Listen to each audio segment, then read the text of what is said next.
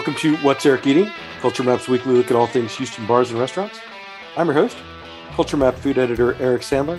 I have Grant Cooper, Josep Prats, and Marc Cantu from the Big Vibe Group coming up in a little bit.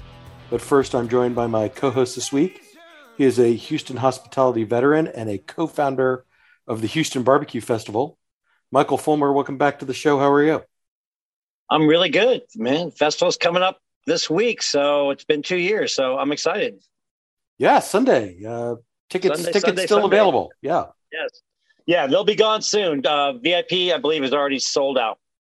There you go. All right, let's dive right into the news of the week.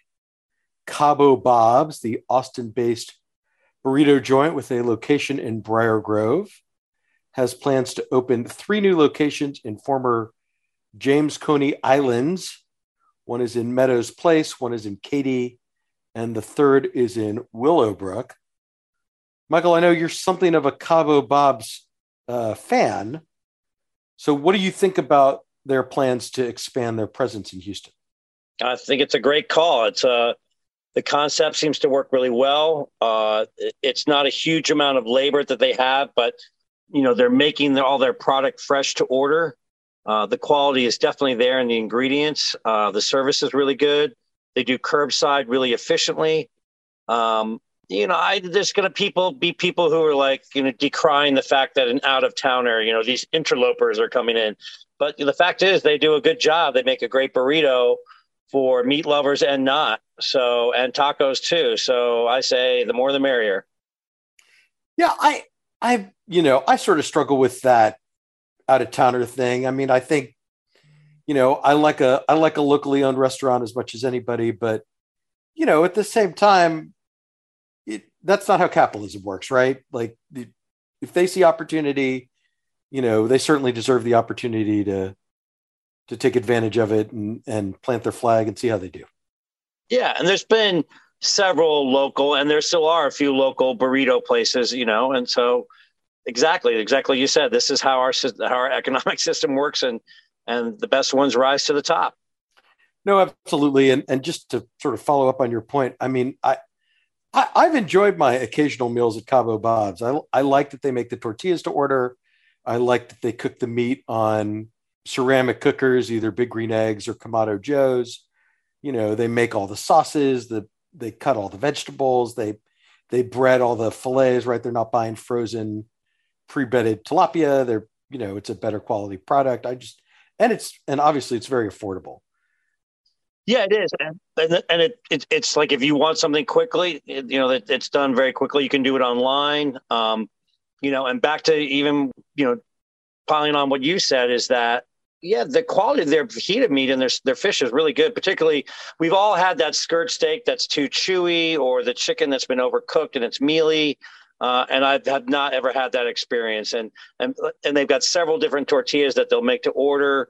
Uh, so they're they're definitely appealing to a large swath of of, of Texans and humanity uh, of, of different dietary you know, restrictions as well as desires, and you know, and they, I think they they rise to the task at, in each of those areas.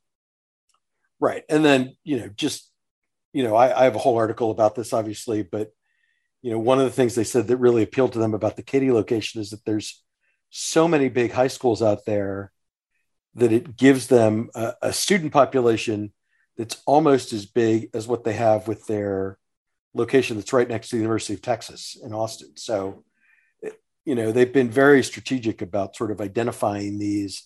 And you know, I, I guess I feel some nostalgia for the fact that, that James Coney Island has closed so many locations, but you know, I think they're they're looking for, you know, the reality is that just not that many people want to dine in at a fast food restaurant anymore.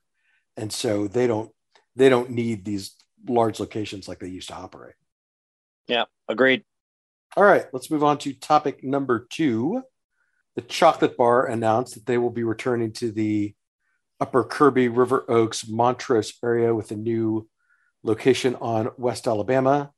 To go along with that new location, there will be a new name. They're calling it Winfield Chocolate Bar, a nod to the owner, Winfield Campbell, who, uh, you know, is also the founder of Becks Prime they acquired the chocolate bar in 2019. They've been making some improvements and, and now they're they're really set up to grow. And so the new name gives them a more distinct identity and sort of paves the way for some of that growth. Uh, Michael, let me throw it to you. What do you think about the chocolate bar coming back to West Alabama?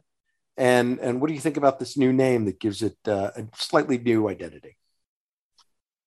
Um, it's, it, to a certain extent, I guess they're re, they're somewhat rebranding, but by keeping chocolate bar in the name, you know, and by doing things like the Culture Map podcast, they're getting that information out there.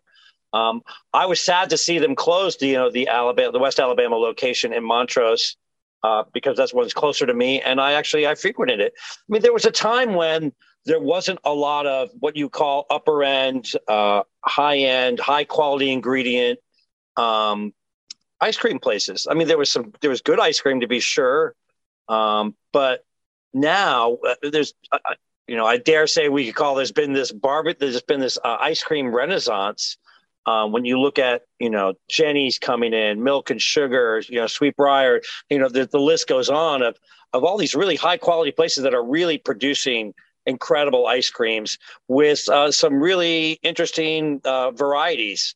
Um, and the chocolate bar has been like, hey, it's in our name. This is what we do. There's like these, this, this panoply of chocolate flavors and textures. And that goes right to my wheelhouse because I'm a chocoholic.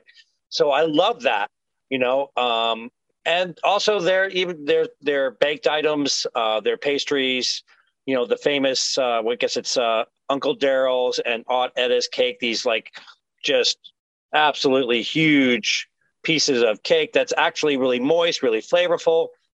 Uh, definitely made to be shared uh, or guiltily eaten uh, on your couch by yourself over a, over, over a, let's just say a, a Netflix binge, uh, you know, marathon.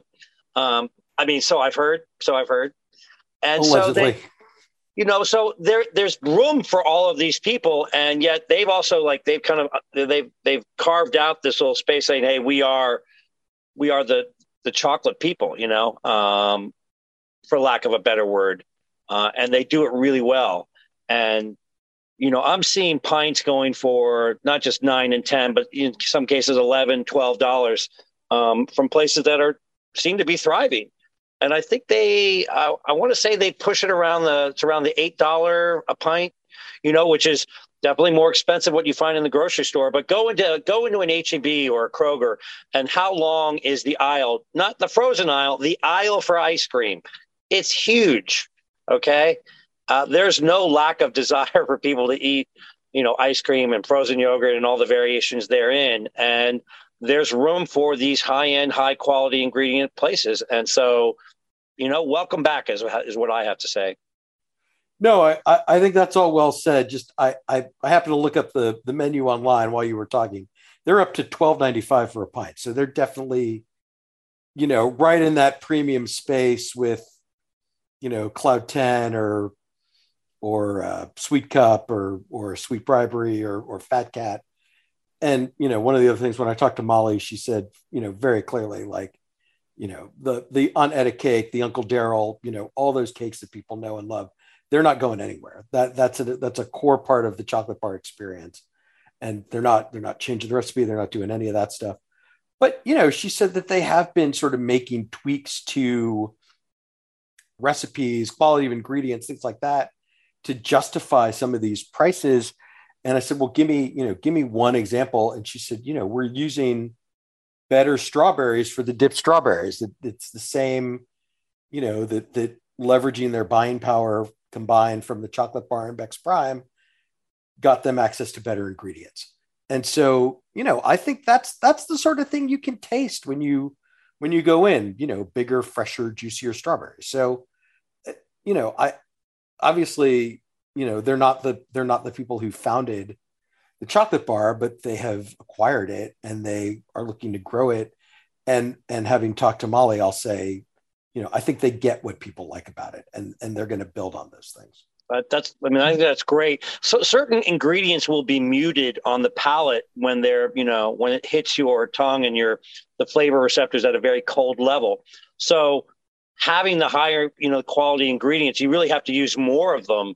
And it does cost more money. But like when you taste that, when you taste their, you know, their orange flavored chocolate ice cream or the mint flavored or the brownies, you know, it's like you taste it all, you taste the quality there. And that's not something you're generally going to find in your supermarket aisle. Uh, you know, you're going to find something, but it's going to be of a lesser quality. And so they're bringing something that you don't get there. So, yeah, are they trying to bring in, you know, tens of thousands of people and sell at a, a high volume? No, but I think they're going to do it in a way that they service the community. They stay true to their roots and and hopefully they turn a profit because we want them to be around. Absolutely. And the new location is on West Alabama, just east of Kirby. And of course, you know, we we spent all that time going to uh, that dessert shop that's not there anymore, whose name I've now forgotten. Petite Sweets. Petite Sweets. Thank it's you. It's almost a good thing that it's gone, you know? yeah. Um, so there, there really hasn't been a replacement for Petite Sweets in that immediate area. And, and so I, you know, I think it's a smart location for them. And and obviously it'll have way better parking than the old chocolate bar location on West Alabama because it, it would be almost impossible to have worse parking. Yeah, it was it was pretty challenging uh, to get in and out of there. I, you know, I could kind of pick and choose my time because I live close by, but I get that.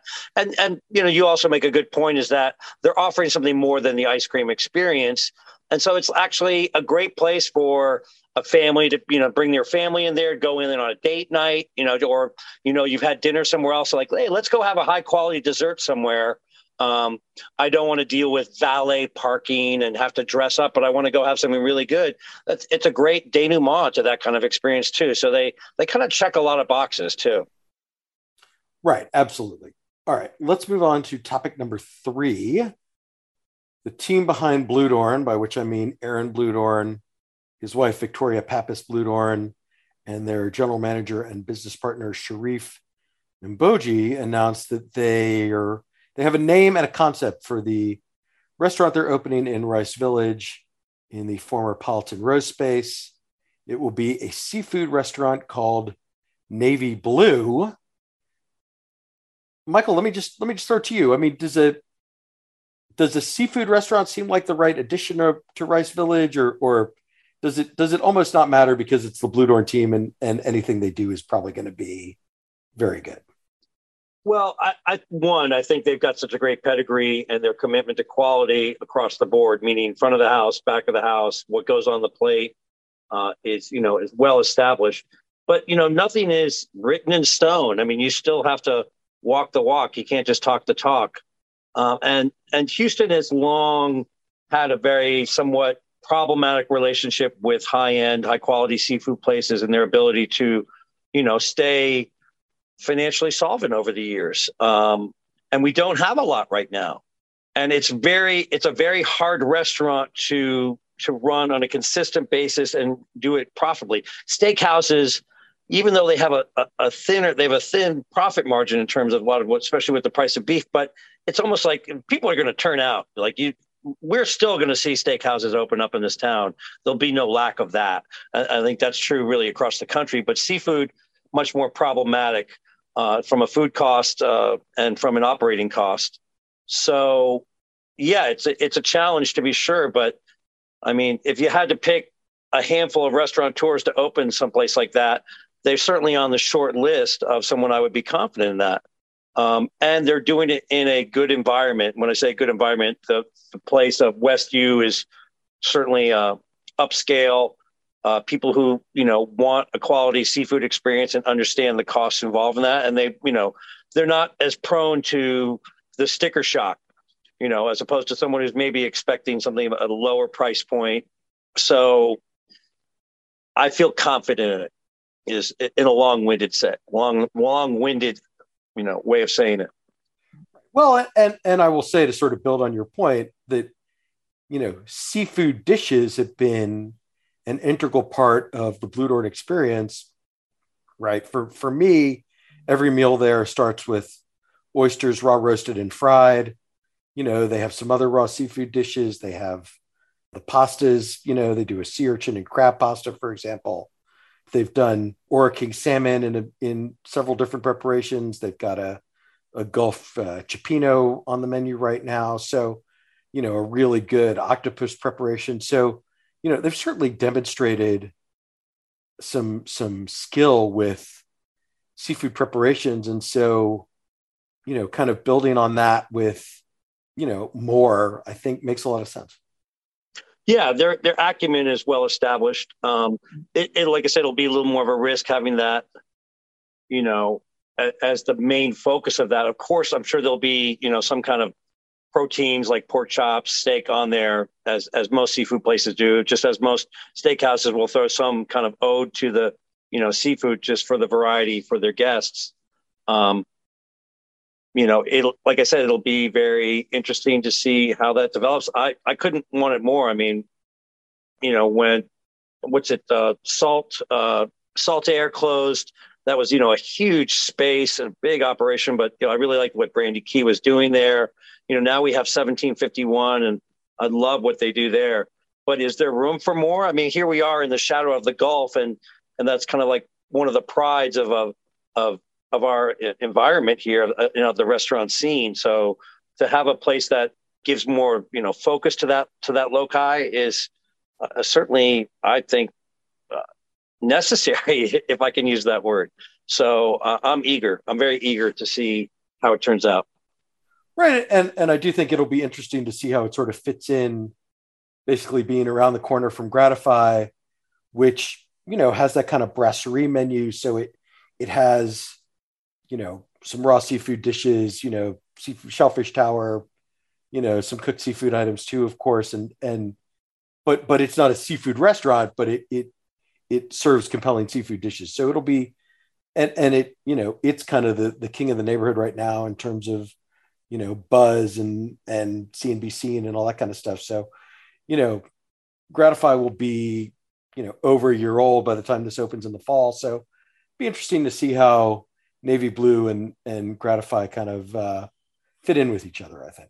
Most definitely, and staffing, of course, will be an issue. That's still you know that's not an issue that's gone away for the industry at you know on the lower end it's hard to get people in at the, the entry level places because you know the, the the hourly wage has gone up so high how do these places remain profitable and at the higher end getting people who are um, you know who have that kind of skill set to handle a more fine dining atmosphere Cherif is a is a very sharp uh, you know and well seasoned front of the house professional and I have a lot of faith in his his training programs and the people he chooses. So uh, I, I, think we'll see good things from that. But it, it's still a cha- it'll still be a challenge nonetheless. Absolutely. All right, I'm going to say that does it for our news of the week. We'll be right back with our restaurants of the week. Stick around.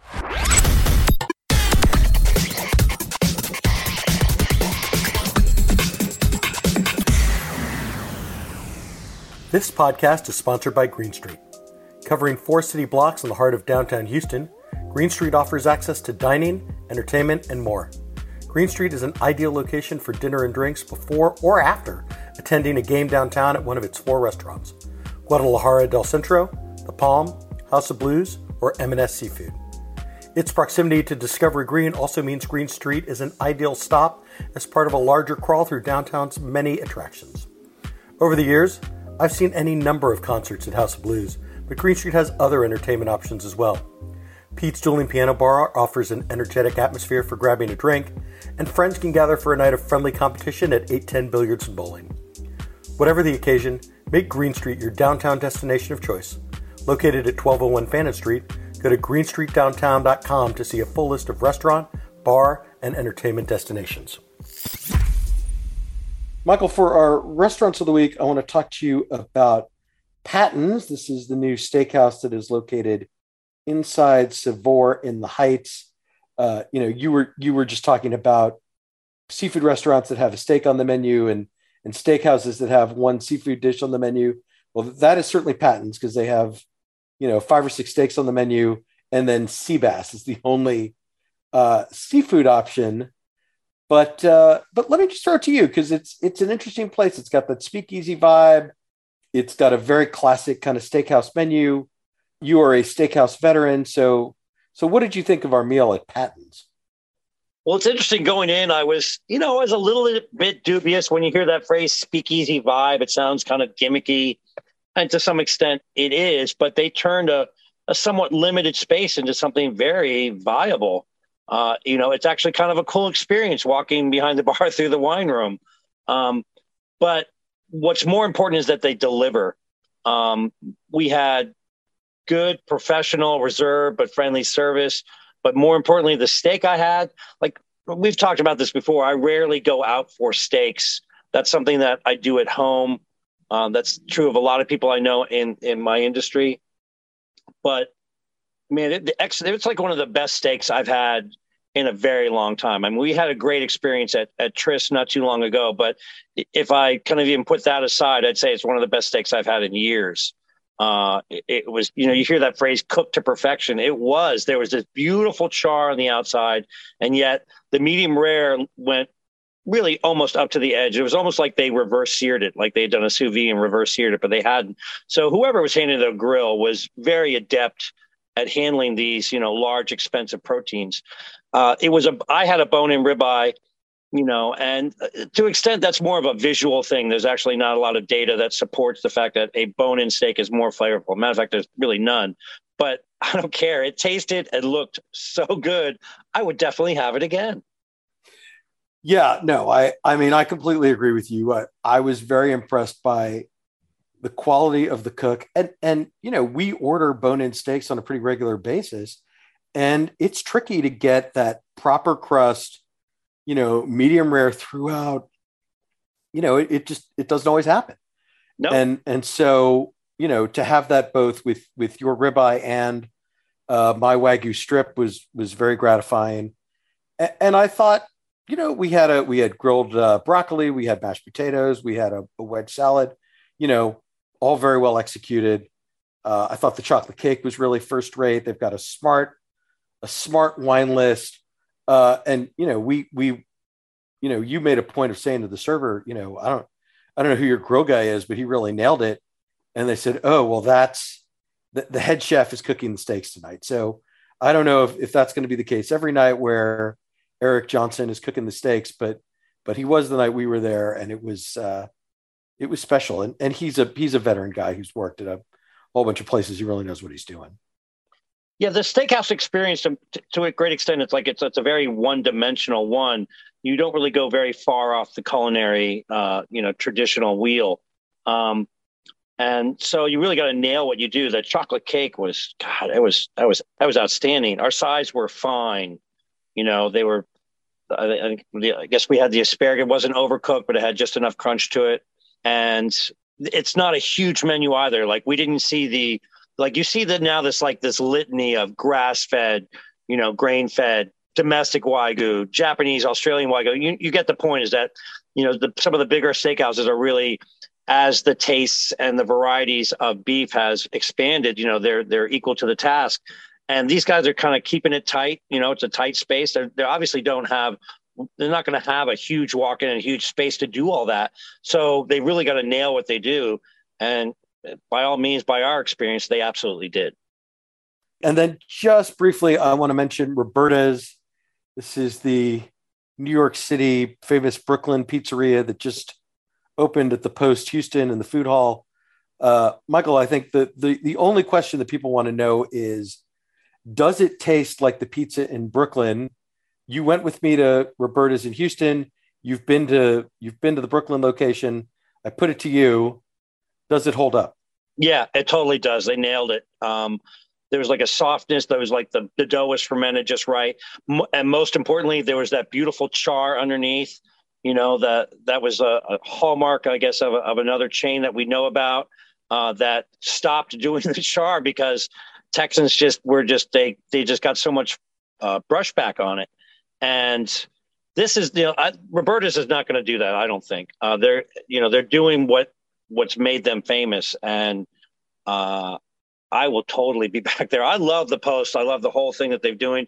And when they announced all the uh, vendors, uh, the the one I was most excited about was Roberta's, and they're here now. So, you know, set off the fireworks. Uh, you know? Yeah, no, I mean, I I I agree with you. I mean, I you know, that wood fired. It's not a it's not a traditional Neapolitan because it's not wet in the middle. Um, it's got a little more texture than that. It's got a little more a little more char than than a true Italian pie. Uh, and that's all to the good because I, I, I think that makes for a very flavorful product. You know, very restrained in the use of the toppings. Like seasoning was on point. The cook was great. You know, I'm I'm not gonna I'm not gonna make any outlandish claims like this is the best pizza in Houston or anything like that. But but I will say we went to Pizaro's recently and had uh, a very tasty Neapolitan pie, and and the pizza that we had at Roberta's a few days later uh, holds its own with with anything I've had at, at Pizaro's certainly recently.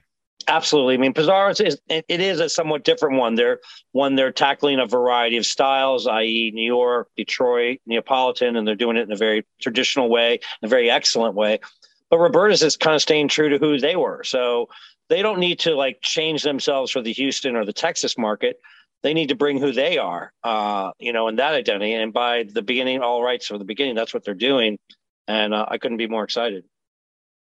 Yeah, and they're they're selling pepperoni rolls. Who doesn't love pepperoni rolls? I gotta say, I was I was being kind of a snob about that. Like, you know, this is like a, a hot pocket or something like that. You know, come on, really? You know, do they freeze them and and but uh they, they were delicious, I gotta say. they were delicious. All right. Well, I'm gonna say that does it for the restaurants of the week. Thank you very much. Always good to be here. Thank you. And I'll see the rest of you at the Houston Barbecue Festival. And I will be right back with the guys from the Big Vibe Group.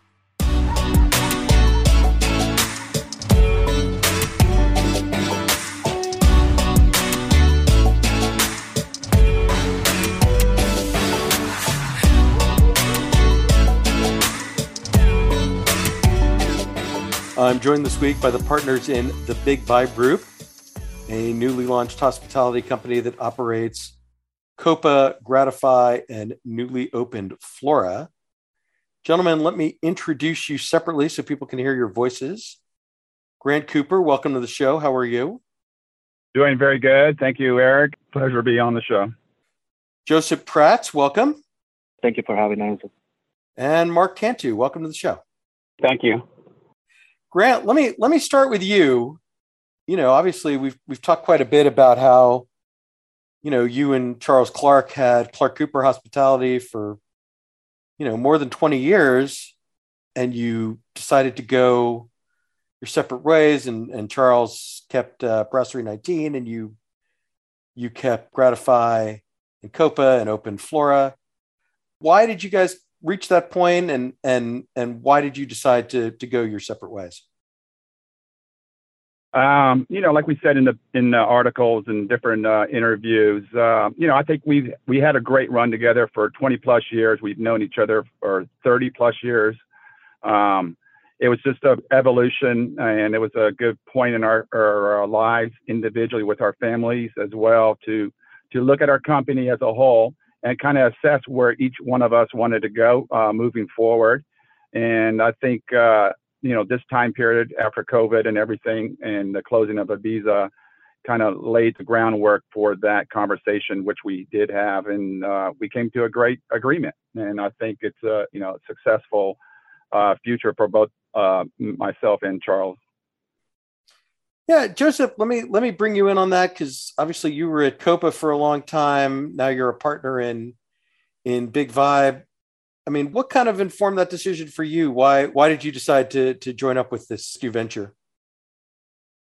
Well, more than a decision is taking the opportunity that Grant is extending to me.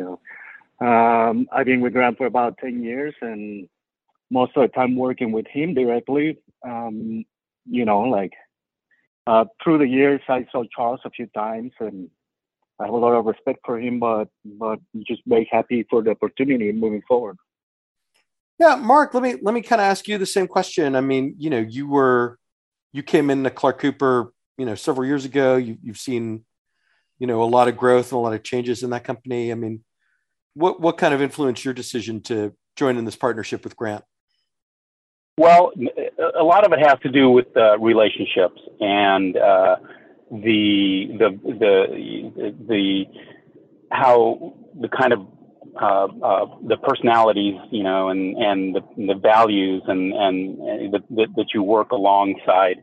And uh, the three of us just really have a natural uh, a bond and a natural sense of, of what we're looking for and, and, what we're doing. A lot of times we we complete our each other's thoughts in our sentences, and um, uh, for myself, it was really exciting working with with Charles and Grant and with, with, the different restaurants and developing them and developing programs and and and working towards the continued success of the company. And it's just uh, you know wanting to continue to to grow and and develop new things and exciting new things and and um, you know working alongside Grant and Josep. That's you know, we we both feed on that, and we all feed on that, and we we enjoy it. We we we get off on it, and we're looking forward to continuing to uh, work on uh, uh, more projects. Yeah, Grant. Let me pivot slightly. I mean, you you opened Gratify last year to uh, considerable acclaim and, and a pretty consistently full dining room, at least from from my perspective. I mean, uh, maybe talk a little bit about kind of the development of of Gratify and and what it's been like, you know, as you you head into uh, the first year of operations. Yeah, so Gratify has a um, you know special place in our hearts. Uh, you know, the three of us, and and for that matter, the whole company, the employees, from me all the way down to the bus boys. You know, it it, it was inspired during the two years of COVID. We had punks there, uh, as you know, which was a um, you know a good restaurant, but it wasn't quite the right fit for what we really want to do. Uh, Gratify was a concept that I had in my head, along with five or six other concepts that I'm constantly working on with uh, Josep and Marc. But um, this gave us an opportunity to transform punks into a, uh, a concept that we felt fit the neighborhood better. Uh, again, um, we literally built it from hand. Uh, you know, Josep was in there as the general contractor. I was, you know, creative design. Uh, we all, and my wife as well. Um, and then also, uh, you know, with Marc and everyone, uh, literally we had our bus boys and, you know, we were painting the walls, tearing up the carpet, redoing the kitchen, uh, developing the menu, everything. Uh, so it was, it was a pleasure to do it and it kept us occupied during the uh, bad times of COVID. And I think it, is reflective in the kind of concept that it is. It, it, when people walk in, they really feel the you know the love. I, I guess you could say, and the passion behind it. Everything has its place in there. Was some of the things were brought from my house. Some things we we bought in our uh, antique shows in different places. So the food was uh, again developed by internally by us, and uh, you know we put a lot of thought and and, and uh, passion into the development of Gratify. And so far, it's been a great success. Coming up almost on a, on its first year in July. Well, yeah, I mean, I, I mean, I just think that design is so stunning and and transportive. It really, you know, it feels like an escape from the real world almost.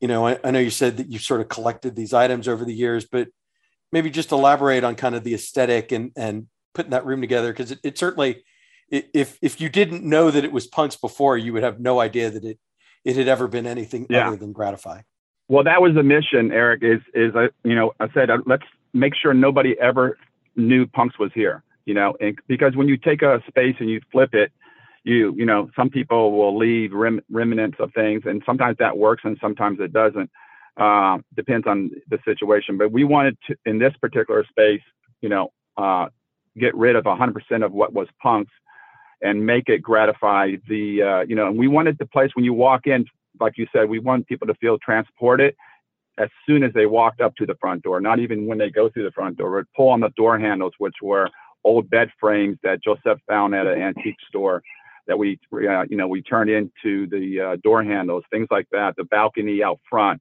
we wanted this sense of place. And I think we really put our heart and soul in it, even more so because, like I said, it was during COVID.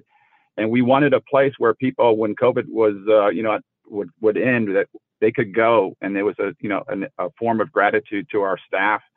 Um, really, I mean, um, like I said before, I've had a lot of tears in my eyes having to tell staff that we couldn't keep them. And there's been a lot of emotion over the last two and a half years. And I think all that emotion was poured into the design and the food and everything that goes into gratifying. Yeah, I guess just you know we'll we'll move on to Flora here in just a minute, but but what are what are some of the dishes that have really stood out at Gratify, and what are you what are you sort of most proud of about how that that restaurant has been operating?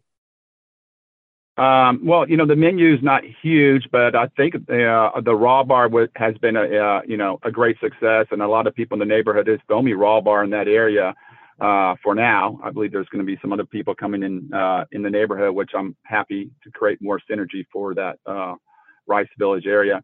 But the raw bar has been uh, a success. The cocktail program, the wine program as well, and of course on the menu, the steak, uh, being in Texas, is, is the number one seller, and uh, you know the uh, the pulpo, the octopus dish is uh, unbelievable. The broccoli and lentils, so all the sides are uh, are great things. And I think what people uh, realize when they go in, it's not so heavy. You know, which we try to do in all our concepts is keep everything fresh and clean. So you know, you're not you're not feeling like uh, you know you're going to go in a coma when you after you eat. So that's you know one of our objectives as well absolutely. All right, uh, let's let's talk about Flora. I mean, you know, one of the one of the things you you've told me for years is that you have you have multiple concepts at seventy five percent, and then you're just waiting for the right opportunity to to bring them to fruition. Right. So, how long have you been kicking around the idea of Flora, and why was now the right time to to do that? So, I've wanted to do a Mexican restaurant for ten years. Um, you know, every time I had conversations with uh, my prior partners and just people in general, you know, I, I always thought Mexican food. Uh, we're in Texas, we're in Houston. It's one of those things that people gravitate to. I always say that the first thing they want to do when they get off the airplane, when they land back at home in Houston, they go to their favorite uh, Mexican restaurant and get their chips and their margarita, and I could kind of put them at home and kind of their comfort zone. Um, and then again, you know, just like the 75% rule, essentially, you know, I come up with ideas for restaurants that out of selfishness in a way that those are concepts that I want to do. And, you know, uh, I think after 30 years in the city, you know, we, we feel pretty good about what the customers like as well. So we try to uh, marry those two ideas together. But Flora, like I said, it's been in my mind for 10 years, easy. Uh, I think in the last four years, we really started to uh, tweak it and narrow it down we were to the point where we were going to launch a Flora restaurant elsewhere. COVID hit, but uh, you know, we we would sit at Coppa and cook for two years Flora dishes. Um, you know, Josep was integral in the menu development of Flora, and along with our chefs that we have within our own restaurants, uh, and then just the things that my wife and I we like to travel and, and eat, and so those are all inspirations that came uh, to fruition uh, on the Flora menu. And again, we think it's an excellent menu. I think it has diversity. And I think, uh, you know, you, you have an opportunity to do a lot of authentic Mexican food, but we, we touch on a little Tex-Mex, but we think we do the Tex-Mex better than anybody. Um, so, so far, so good, um, you know, but it's just the honeymoon period. So we know this business is a, it's a snail's pace for the, you know, long-term success. Well, I, I mean, I agree with you that, that, you know, Mexican food and, and especially Tex-Mex is such a, a staple in Houston and, and, you know, to your point, uh, you know, whenever I I come home from a trip, weirdly, like this is just something my family's done for probably you know 20 years or more. We go to Goode Company Taqueria, like on the way home from the airport. So hmm. I, I think I think you're spot on that that wherever we wherever we go, like the first thing that Houstonians crave when they come back is is some sort of Mexican food. But at the same time, it's like everybody already has their favorite Tex-Mex restaurant. Certainly, and so you've really got to you've really got to bring it if you want to sort of crack someone's rotation yeah i i agree uh, you know i think you know me i'm pretty um, confident in our concepts. Uh, you know it's all about execution after that. And then it's about uh, this day and age is finding good you know staff in general. It's, it's, it's still the biggest obstacle. But we're not afraid to put a Mexican restaurant in this city by any means, uh, you know, um, or any concept for that matter. But um, yeah, I mean, you know, everyone says there's a thousand Mexican restaurants, but I I I don't think there's a thousand good Mexican restaurants. But again, you know, food is is to the, is the eye of the uh, beholder, so everyone has their opinion among food from from birth. So, uh, you know, we'll see where it all plays out. But like I said, we've had a, a very positive feedback, and you know, we're just taking baby steps and being trying to be as humble as possible to be here for the next 20 years is our goal. Yeah, Josep, let me let me bring you back into this because you know, like Grant said, you were you were instrumental in in developing the menu, and, and certainly, you know, when, when I visited at, at, your invitation, you were kind of the the person who guided us through that meal. Um, so so maybe just sort of talk a little bit about your role in in developing this menu and, and kind of what you what you brought to to Flora. Well, I wouldn't say it was me, you know, by myself by any means though. It's been it's been a team though. It's driven by gratitude. You know, all of these starts with gratify when when we as a team came together to give a live though and kind of like the same here though we we had a lot of time to develop Flora though and and uh, we have as you know a lot of Mexican nationals in the kitchen though and, and we've been cooking the food that we grew up with for years though and we find ourselves always saying this is the best Mexican food in town though the one in the back of Coppa though Coppa is kind of like the the school for other managers it's kind of like the incubator for for chefs in the company for cooks and uh, we've been we've been working on it for for a long long time now. Some of these dishes are the dishes that I loved as a kid growing up in Mexico City and Cuernavaca, and some others uh, are ideas from Grant and JC of their travels, you know, and uh, if they show me a picture or or something like that, then we'll give it. Though. Our interpretation of things, you know, and like you wrote about the tostada from Contramar, we're not afraid of doing that and finding inspiration in other in other restaurants around the world or or Mexico City or here, you know, California or whatever it is. So, uh, the way we look at it, though, well, the way I look at it, I, and I think I mentioned it to you that day. If we have a full house and empty plates, going back to the kitchen, I think we're doing our job right. Right, and what I liked is, you know, we're sitting there at dinner, and you know, the tuna tostada looks like the, the plating certainly looks like Contramar and we asked you about it and you're like yes you know that's the obvious inspiration. But you know we're our recipe is different for this reason and that reason. And you, you cited all these these different components. So you know i i guess what what i'm saying is i thought it was really thoughtful. And so you know maybe just expand on that a little bit. You know what are what are some of the other restaurants that sort of inspired what you're what you're doing at, at Flora, and and obviously Grant. I mean, it, it, goes from from you know very classic places in Mexico like San Sanborns, where you can find the enchiladas suizas, and we've done something very different here, though. Like uh, I just came back from Mexico City. I was there, and um, and Michael actually sent me an email with uh, recommendations to go and check it out. I didn't have time this time because it was a very short trip, but uh, we went to Sanborns because I wanted to revisit on those enchiladas, and I was like, man, I think as a kid, when you're a kid and you're trying all these different ingredients, your brain, you know, is just exploding of excitement, and your palate is learning, and um, and you remember certain flavors maybe better when you know what is now. Though I went back there and I'm like, Floras are a hundred times better, and then I was thinking, okay, so what are we doing different though? I'm like, well, the tortilla for starters, right? We uh, the mixed tamal in house, 100% mixed tamal, 100% corn tortillas. So we're doing white, yellow, blue though. Uh, we we brought our molino from Mexico though, and we're using those tortillas in the enchilada. Then it's a it's a free range organic air chilled chicken that we're using only wild meat and sous vide in it, and then uh, sauteing it with olive oil, salt, and pepper, wrapping it in that 100% corn tortilla, and then the sauce with 14 plus ingredients that, you know, when you put all of this together, kind of like the the way we've been cooking at Coppa for the past eight years, you know, and the way we develop the menu at Gratify, and and you apply those techniques to Mexican cuisine and buy very high uh, quality ingredients, and your result is incredible. And we have Mexican nationals here in the restaurant, as you can imagine, a lot of them coming, and they take their hat off and they tell us this is like Mexico, if not better than Mexico.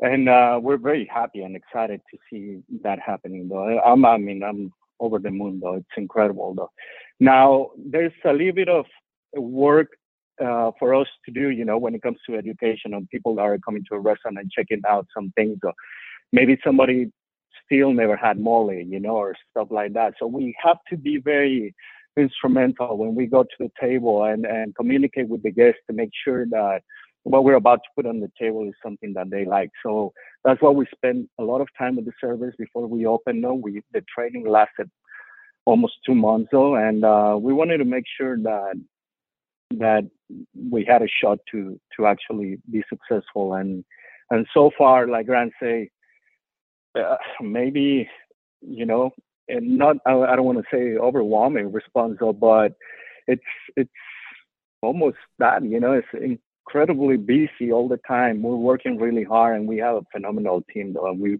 we feel very proud of it. Yeah, Marc, let me bring you back into the conversation. I mean, what you know, I know you're kind of the behind the scenes guy, maybe the wine guy, like, but but what was your kind of role in in bringing this to fruition, and and what do you think about how it's going so far? Well, we I, I think we'll, we're all going to agree that it's going really really well. Uh, uh, it at, at, this point, it's uh, it's uh, meeting and uh, and exceeding our expectations. Uh, our goal is to continue to focus on uh, every element to so that we continue to be successful. The service, the um, the quality, the consistency. Um, we're looking for still more employees. That continues to be a challenge. Uh, so that is, um, you know, playing a role working with the, with the managers in acquiring new people, working with the training. Uh, you know, more of a background, uh, more in the business sense, uh, probably, uh, and the one that's keeping an eye more on, you know, where we are financially, where we are on costs, where we are on on uh, all the things that uh, that keep the restaurant running. You know, in terms of making sure that we have everything that we need to be successful, uh, both uh, uh, materially and uh, financially. So, you know, but you know, at the end of the day, Grant, Josep, and myself were constantly just talking about everything back and forth, and we're all agreeing on on what we need to do. So we're all playing a role in that, you know, continued role on on on all the things that we're doing and changes and and let's tweak that, let's tweak this, and let's focus on that, and let's not do this, and let's do that. So, uh, really, just working with the team in in in in all aspects. Yeah, Grant. I mean, you know, like Josep was saying, you know, it's influenced by um, some restaurants in Mexico City. It, it's influenced by, you know, some of the places you've traveled to. I mean, you know, what what are some of those places, and and kind of how did they, you know, maybe beyond specific dishes you know, how did your travels influence what you're doing at Flora? So I think the travel part of it is uh, not necessarily just one specific restaurant, although there's some restaurants certainly, you know, that we like and visit, but it's more, uh, you know, the reason why we picked the name, the Big Vibe Group, is it's more about a vibe and a and an attitude to like the overall thinking. So the, the good part about working with Josep and Marc and then all our chefs and cooks is really trying to get everybody on the same DNA about what what is like the overall picture of the menu supposed to be. And to me, it always goes back to providing first of all what people what I think people in Houston can relate to and, and enjoy, and then what we like, and then how do we kind of get those two to work and keep it at the highest quality ingredients and as clean as healthy as possible so that way when people eat it they don't feel like oh I'm not, I liked it, but I'm not going to come back probably for, you know, two weeks. We need these people in here, you know, three or four times a week in our restaurants uh, is always our goal, if not more. And we've been able to see that at Flora in a short period of time. In uh, about three or four weeks, we've been open. We've seen numerous people in our restaurants three or four times a week already. Uh, and, uh, you know, like, like uh, and Marc said, it's been great feedback. But um, so I guess to answer your question on the traveling and where the inspiration comes from, a lot from Mexico. Uh, more so in Tulum on the beaches. Uh, I'd like to, you know, get to the beach as soon as I can, when I can.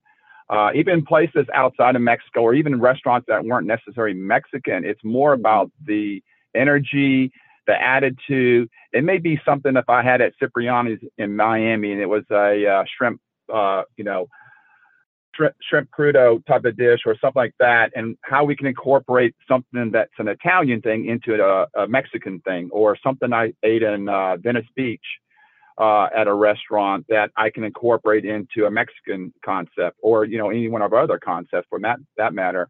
And I think that's where I had the most joy uh, with my kids and my wife, and then bringing that kind of intel, so to speak, back to uh, Josep and Marc, and we sit down and talk, and then we we really dive deeper into what I'm, my vision is for a Mexican restaurant in Houston. And it's, it's always refreshing. Uh, I think with the last two concepts, Gratify and Flora, to kind of walk in our own restaurants and see that vision come to life, you know, and be pretty point on from what it was two, three years ago. And uh, you know, like anything when you're cooking it as well, it takes a couple months to a year, if, if not longer, to really get that restaurant rolling the way we really know how it will. So we're excited not only for now, but really for the future because we know it's just going to get better and better. We're about to take over the space in front of Flora, which is, was the office uh, for the Buffalo Bayou Partnership or, or Visitor Center, I should say uh, and expand Flora a little bit more. Uh, where we'll have some opportunity to do some small little parties and other things, but it's going to become its own oasis out here at Lost Lake. The whole building will be flora, the whole, all the grounds around it, you know, so we, we have a, we still have more uh, decor to go and more things to offer uh, at Flora itself, you know, right now. Well, and let me just ask you about one other kind of aspect of Flora. You know, you guys are known for you know a very affordable wine markup and and wine is a big part of your your offering. It, it's certainly at Coppa and and at gratify. Uh, you you've from my perspective you've leaned more towards the the cocktails at, at flora less less kind of heavy on the wine. I mean do you find that your regulars from the other restaurants are are receptive to that or or or are they pushing you to to put more wine on the menu so uh, again, so we we like to kind of open with what we think works for us, and part of that is a matter of function, matter of space, literally, uh, a matter of uh, you know various things, but those things all come into play. But yeah, we knew uh, that liquor, so to speak, or margaritas was going to be the driving force. You know, it's a Mexican restaurant, and again, I you know I always uh, think it's funny when people try to outthink the fox, so to speak, and try to create something too cute. Uh, well, you know, people want margaritas and they want tequila when they're in Mexican restaurant. They want to be transported. They don't want to be thinking about what was going on in Houston or outside of Houston around the world. And when they come into Flora or to whatever their favorite Mexican restaurant is, they're going to sit down and they're going to want a margarita. Uh, now, of course, we are, you know, we love our wine. So we do have a wine list and we listen to our customers. And already we've had feedback and we've already tweaked the wine list for people that want you know, their big calves or they want this or that. Uh, but at the end of the day, it's going to be driven by the uh, cocktail program, uh, you know, at Flora for sure. But we we're going to continue to listen to our clientele and and uh, listen to our regulars, and and that uh, will kind of dictate where the wine list goes. Well, and, and, just in terms of the decor, you know, whereas Gratify was like a complete transformation, you had the Dunlavy there before it was Flora. I mean, all those chandeliers and, and that great view of the bayou. Eh, you know, I, I think the transformation is more restrained, right? Because because it had it had such good bones, like you you wouldn't really want to mess with it that much. Yeah, exactly. So the bones of punks were were were different. and it, you know, so those bones weren't as good as these bones. These bones are pretty much perfect. So you know, we spent a lot of money on those chandeliers. We, we, you know, they're not, they're a pain in the ass to put up uh, and everything else. So, and they're, they're stunning. Uh, and, you know, when I brought up the idea to put Flora here, because, you know, when Dunlavy has been closed so long, we were, you know, racking our brains trying to figure out what concept to put in. And we knew it was going to be a full time restaurant at this point, but didn't know which one for sure. But when I brought up Flora, most of the people in my group said, I don't know. But then once we kind of uh, kind of explained it with the chandeliers, and it kind of brought Mexico City to the space, but it also had the edges of the organic outside and things like that. I always like things that are juxtaposed, so they kind of have these opposite things working. And I think the food, uh, you know, the space is beautiful and I think the food is great. And I think you know when you're in there, you you definitely don't feel like you're anywhere in Houston. So I, uh, you know, then it was our job to just you know execute, you know, high quality food consistently, good cocktails, uh, good music, everything, the whole dining experience. You know, what I call the Pulp Fiction moment. You know, give them two and a half hours of great dining experience, so they're not thinking about anything else. Um, and so yes, I mean, if if that's the key, Pulp Fiction. That's our secret ingredient. I see. You know, every time I talk to you, I feel like I learned something. I did not know that that Pulp Fiction was such an important part of the the uh, aesthetic or the philosophy. It's a part. Yeah, it's, it's what uh, drives me. joking. yeah, as long as you don't go around stabbing people in the heart with adrenaline or uh, stabbing yeah. people with swords, I think you're probably okay. I I kind of want to do that some days on Saturdays, you know, whatever. But you know, I restrain myself. yeah, very, yeah, very, very kind of you not to uh, pull out a gun and hold up all the, uh, all the customers of your own restaurant. I think that's that's a good, yeah, a good plan. Yeah. I, I mean, you do have quite a bit. You know, you, you just opened Flora. You do have some other projects in the works. I mean, you you've announced a new restaurant uh, for the Montrose Collective that I I think you're calling it Graffiti Raw. Graffiti Raw, yeah. Um, I mean, how much? I, I I don't know. How much are you ready to sort of say about that, or, or maybe uh, what's the timing, or or any of those kind of Yeah. basic? So uh, Graffiti Raw was a concept that again was one of those 75% deals that's been percolating for the you know four or five years or so, and it's kind of evolved over time, you know. And I think that's important as well, Eric, to you know, again, let's you know don't to be too cute. You know, we have to be smart enough and uh, humble enough to change course a little bit when we think of a concept, and as it you know develops, we we may tweak it here or there. Uh, based on what's going on in you know around us and, and, and everything else. So, but yeah, the concept's going to open in September, October of this year, um, or, or right around there. Don't hold it to me, but probably let's just say it, October of this year will be open. Uh, it's a smaller space. It'll be our smallest space. It's about 2,600 square feet with a patio. Uh, it's a beautiful, the Montrose Collective. I'm, I'm pretty sure you've been over in that area. It's a beautiful build out. The whole, uh, you know, center stunning, in my opinion. I think Radom Capital did a great job on that development itself, and there's good tenants. But uh, you know, the I think it was destined to be the the actual address is at California Street and Grant Street. So um, I think we were meant to be in that spot. So uh, I'll give you more details, but it's kind of graffiti raw at this point is kind of like having sushi without the rice and eating, you know, similar style food without, like I said, without the rice, but with your toes in the sand on the beach in your mind, wherever that beach may be. Yeah, I mean, you you had floated the idea, or you know, pre-pandemic of a a kind of health food, like healthy dining concept called uh, Satisfy. Is this is this an evolution of that, or is it something else?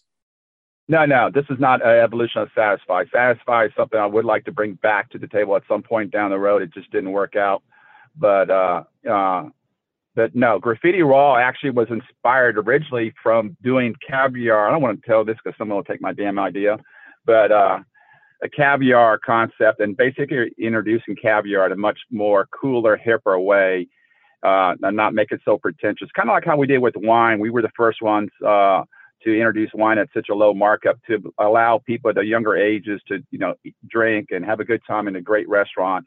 And caviar, I always thought was put on a pedestal uh, and to me, it's the same thing. You know, winemakers are smoking weed, having a good time, and people that drink it want to make it all fussy.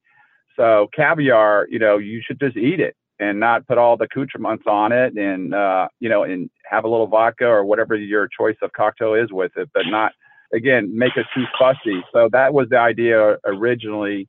Is have a small caviar bar, but do it completely opposite again of what most people would do I think when they walk into a caviar bar, which would be, you know, over the top decor, we would play hip hop music and have all entry different levels of caviar service and keep it simple. But it evolved from there to graffiti raw, which will be uh, much more extensive. Well, well, let me just, I'm, I'm completely with you. Cause I think my, my favorite way to eat caviar in Houston is it, is it Riel where they put it on house-made tater tots, right? Like that. Yeah. That's the right vibe you know, with a glass of with a with a shot of vodka or a glass of sparkling wine or whatever. It doesn't have to be so serious all the time. No, because it takes away. You know, I mean, I, I, I mean, it's fine, but it doesn't. It's just, you know, food is food. You know, Eric, people should be trying things and not make it. Uh, you can still introduce it, and then there's no exact rules how you eat food. And for when people say, "Oh, well, you didn't do the chile relleno the way we're supposed to do it," I'm like, "No, this is the way we do it." and you know everyone has their interpretation of food and you know like I, I always say people are born eating food and that's the only we're in the only business where people feel like they're they know what they're talking about you know when they come in the restaurant i couldn't go walk in a doctor and tell them how to operate on me but people walk in our restaurants daily and tell us you know their opinion which is good but you know sometimes it's a little annoying oh you you you'd be surprised what people google and then take into their doctor's offices you know like oh i google says i have I have, you know, I have these three ailments. It's, it's got to be cancer. It's like, no, no, you're, yeah. you know, leave, leave that to the professionals. Leave and and you know, for me, for the most part, I'm content to leave the cooking to the professionals too. Let me just ask you about one last thing, which was Daddy's Burgers, the uh, the pop up that you you sort of had briefly, you know, in 2020. And and I'm only asking because I really enjoyed it. I, I thought you were really onto something with with Daddy's Burgers, and, and I'd like to see you it come back. So.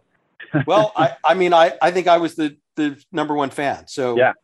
Well, honestly, uh, we are going to bring that back, and uh, it, we'll make an announcement on that. But that uh, my kids keep asking me because you know that's kind of where the name came from. But uh, yeah, I think it's one of the best burger experiences, you know, and that's one of those things, right? I mean, everyone does a burger, but I don't know. Sometimes it's just about how you package it, how you, you know, it's just this overall dining experience. Again, the Pulp Fiction thing, right? But uh, but we're we're excited. We're gonna uh, launch Daddy's Burger again, and uh, you know, I'll certainly let you know and have you come in and do some tastings on that. Make sure we're back on point with it.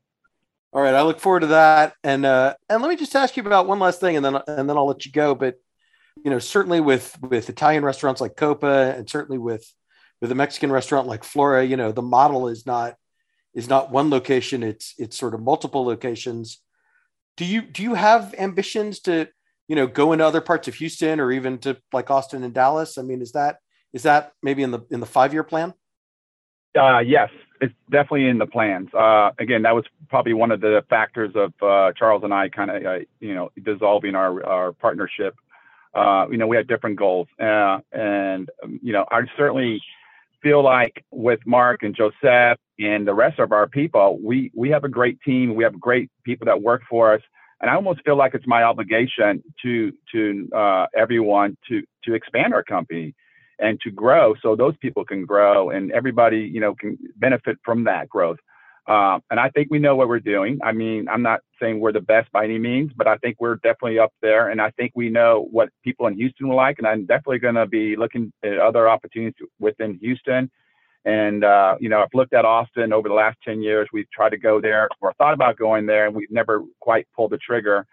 So those are marketplaces dallas even uh, you know wherever uh, but mostly I, re- I like to go to places where I like to go. So Miami would be a nice destination too. Well, there you go. Break breaking news a little bit. well, no, no leases yet, know, right? Just just uh, long term plans. No, no, no, long term plan. But we do have a plan. We have a very uh, well thought out plan over the next ten to fifteen years, actually. And uh, you know, you know, but the biggest uh, concern for me is just uh, uh, in the hospitality and our business of growth is the uh, labor force is very limited, uh, and it's I think it's going to be a long term problem. So it's something we have to look at on the type of concepts. Uh, that's going to be a driving force until I don't know when. I don't think it's going to change the labor market. So I think you you know the restaurateurs have to rethink. you know, our cost has gone up extraordinarily, just not only on goods but on labor. So you know it's reflective across the you know on the menus you know across you know in every restaurant really, uh, not only ours but other restaurant operators you know I've talked to is the same situation of course. All right, well then uh, Grant, Marc, and and Josep, thanks for doing this. And uh, Grant, why don't oh, you wait, give us? Eric, the... I got a question. Yeah, you didn't you didn't give us the the three things about Houston. Don't you do like a questionnaire thing? Oh, you want to do the light? All right. Yes. Before I let you go, we have to play the lightning round. Let those guys do it. I've already done it once before. That's fair enough. All right. Marc and Josep, before I let you go, we have to play the lightning round. Five easy questions, five short answers. Just say the first thing that comes to mind. Josep, let me start with you. What is your favorite ingredient? Oof, um, olive oil. Marc, how about you? Um, black pepper. Josep, what is the first band you ever saw in concert? Uh, it's called Maná. It's a band from Mexico City. Or from Guadalajara, actually, but a Mexican band. Marc, how about you? Willie Nelson. Josep, who is your favorite Houston sports figure, past or present? Mm, let's see. I'm not a big sports guy, but there was a soccer player for the MLS. Ching is the last name. He comes to our restaurants. I really admire. Oh, Brian Ching. Yeah, absolutely. Yeah, he's a cool dude, and he does a lot for for the city. Marc, how about you? Uh, Hakeem Olajuwon. I've always enjoyed. I've always liked his uh, his manner, his uh, his uh, uh, outlook on teamwork and community. Josep, what is your fast food guilty pleasure? It has to come from a restaurant with a drive-through. Um, oh, from a restaurant, um, the burger on I ten across the street. Oh man, I can't think of the name, but it's it's a burger joint though, and then they only have one location. It's in uh, it's in Katy though. I can't think of the name right now. All right, fair enough. Marc, what about you? Oh, man, we're uh, drive-through. I don't. I, I I'm gonna be honest with you. I, I don't do drive-throughs. Uh, but I guess if I guess I was in a crunch and I was with my boys, eh, we would we would end up going to Whataburger. And then Josep, last question. When you go to a pizzeria for the first time, what are your go-to toppings? Uh, pepperoni and red onion probably. Mushrooms is up there too. Jalapenos. That's a bunch, but I would say pepperoni for sure. All right, Marc. What are what are your go-to pizza toppings? uh, pepperoni and onion. So you guys can share a pizza. Yeah, we could share a pizza. could, Yeah, I just. I'll even take the jalapenos. All right. Um, you want to give me the website for Flora and uh, the social media? Uh, yeah, Flora Kitchen Houston, um, It's at the Big Vibe. or the group big. Just tell them to go to social Big. Vibe Group. The Big Vibe Group will have everything. All right. Big Vibe Group. Look for look for Big Vibe Group. Look for Flora on Instagram. Look for Gratify on Instagram. Look for Coppa on Instagram. If you want to go directly to Flora, it's at Flora Kitchen Houston. Flora Kitchen Houston. Good to know. All right, gentlemen. Thank you very much. Thank All you right. very much. Thank you guys. Take care. You can follow me on Instagram at Eric Sandler. Keep it locked on culturemap.com for all the latest Houston bar and restaurant news. Thanks so much for listening. I'll be back next week.